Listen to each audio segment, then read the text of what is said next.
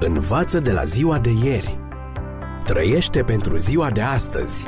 Speră pentru ziua de mâine. Ascultă emisiunea Timpul Speranței și vei căpăta speranță în ziua de mâine.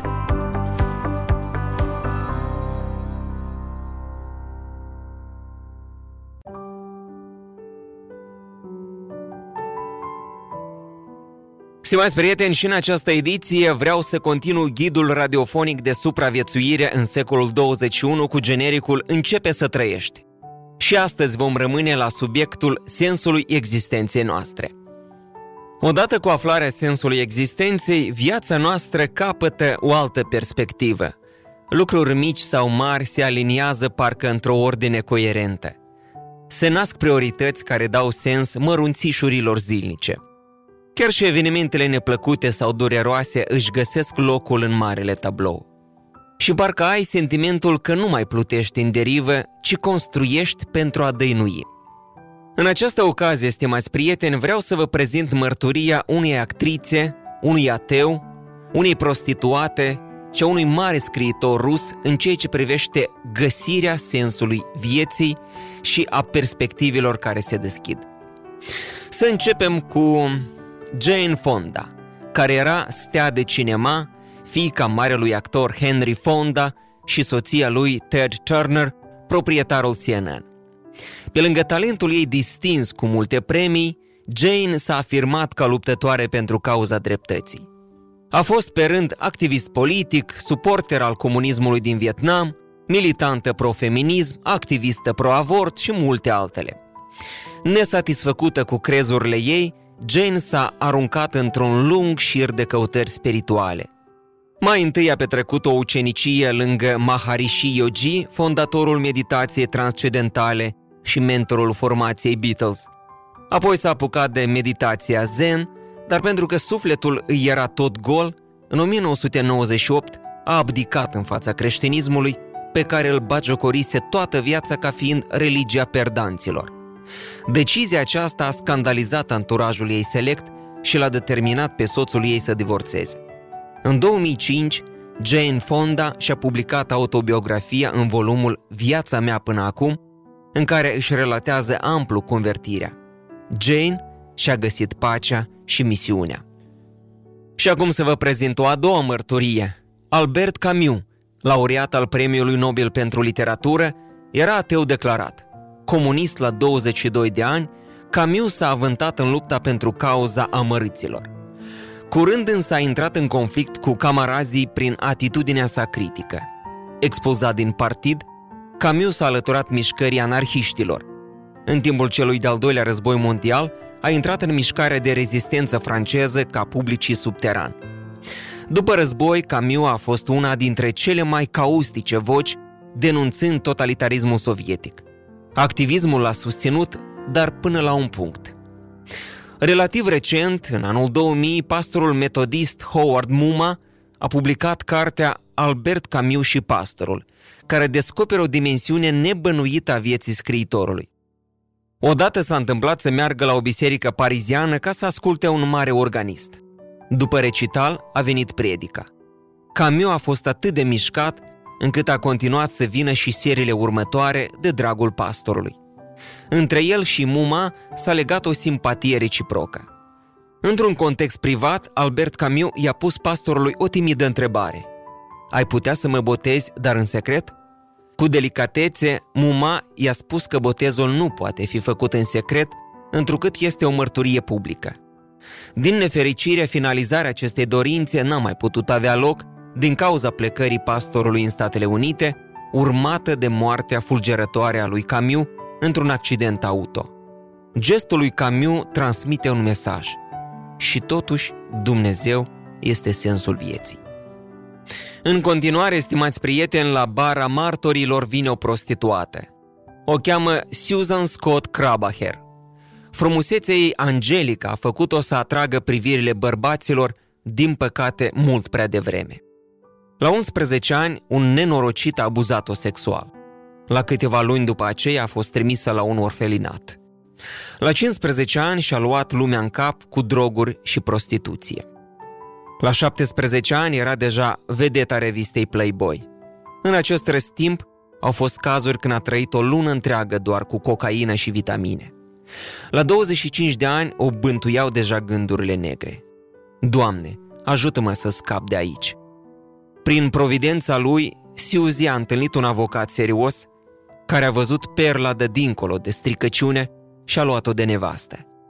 Suzy începea o nouă viață, curată, dar îi lipsea un scop. Într-o seară, urmărind un reportaj despre copiii străzii din Mongolia, a simțit că Dumnezeu îi vorbește. Îmi voi vinde toate bunurile și mă voi duce să construiesc orfelinate în Mongolia.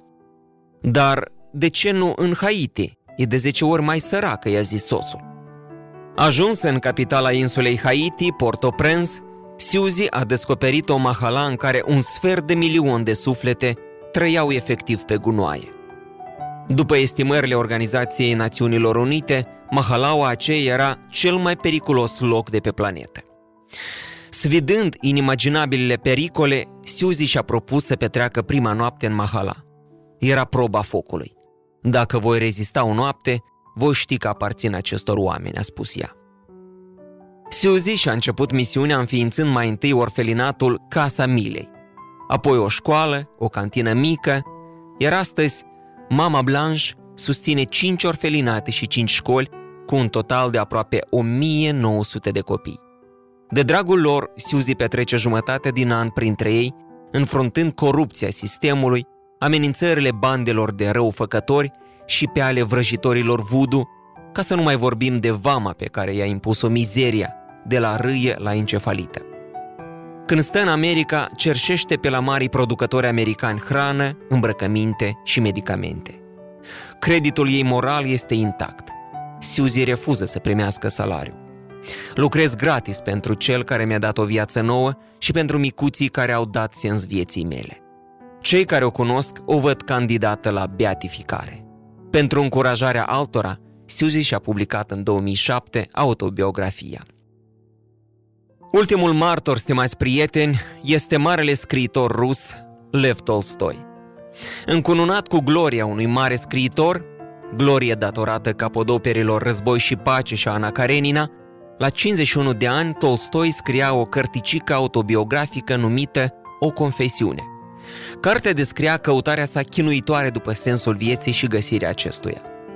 Creștin prin tradiție, dar derutat în copilărie de un învățător ateu, tânărul și bogatul Tolstoi ia viața ca pe un carnaval. Desconsiderând facultatea, se afundă în satisfacerea oricărei patimi. Bea din greu, frecventează cazinourile și bordelurile, provoacă la dueluri ca să omoare. Sătul de atâta tevatură, la 34 de ani, Tolstoi se căsătorește. Pentru o vreme, cei 13 copii îi oferă un sens. Dar, odată ce copiii au început să se desprindă din căminul părintesc, lipsa sensului îi reapare cumplit de chinuitor. Familie, artă, poezie, știință, pe toate le vede ca pe niște mici diversiuni menite să-l distragă de la conștientizarea prăpastiei morții spre care se îndreaptă inevitabil. La întrebarea care este sensul vieții mele dincolo de timp și spațiu, rațiunea îl lovește. Niciunul. Disperat, își mângâie pușca la gândul sinuciderii. Un glonte și gata. Într-o zi, după 3 ani de tortură mentală, pe când se plimba prin pădure, Tolstoi este fulgerat de prezența lui Dumnezeu câteva ore bune. Negura îi se ridică din minte și bătrânul înțelege sensul vieții din perspectiva veșniciei. Lumina acelei după amiezi nu-l mai părăsește. Întors acasă, găsește că oamenii aceia simpli, mujicii de pe moșia lui, erau mai înțelepți. În credința lor simplă, ei înțeleseseră dintr-un început scopul vieții, salvarea sufletului lor din păcat și moarte. Și cum se întâmplă de regulă, cine are acest scop devine un dăruitor de dragoste pentru semeni. Tolstoi îi eliberează pe șerbi și își dăruiește averea săracilor. Așa încheie marele scriitor purgatoriul și începe exercițiul creștin de aplicare a fericirilor lui Isus. Ferice de cei săraci în duh, ferice de cei flămânzi și însetați după neprihănire. Tolstoi își trăiește ultimii ani în lumină, inspirând prin exemplul său generații de oameni după el. Dragi prieteni, forța mărturiei acestor oameni, atât de diversi și neîndatorați vreunei tradiții creștine, convinge mintea celui dispus să asculte și să raționeze. Da, viața aceasta, chiar mizerabilă și marcată de suferință și moarte, are totuși un sens. Ea duce la o finalitate fericită. Viziunea aceasta este optimistă, ea dă speranță. Dilema lui Hamlet, a fi sau a nu fi, își primește răspunsul. Trebuie să fii. Este sfârșitul la care au ajuns toți cei care au lăsat în urma lor ceva pentru omenire. Iar acest lucru poate fi și alegerea noastră. Doar să încercăm și atunci cu siguranță vom începe să trăim.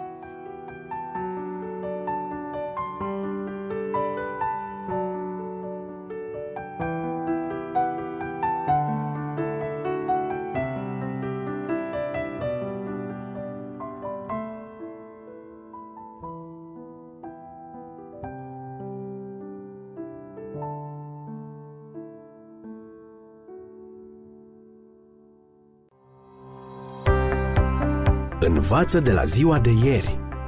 Trăiește pentru ziua de astăzi. Speră pentru ziua de mâine. Ascultă emisiunea Timpul Speranței și vei căpăta speranță în ziua de mâine.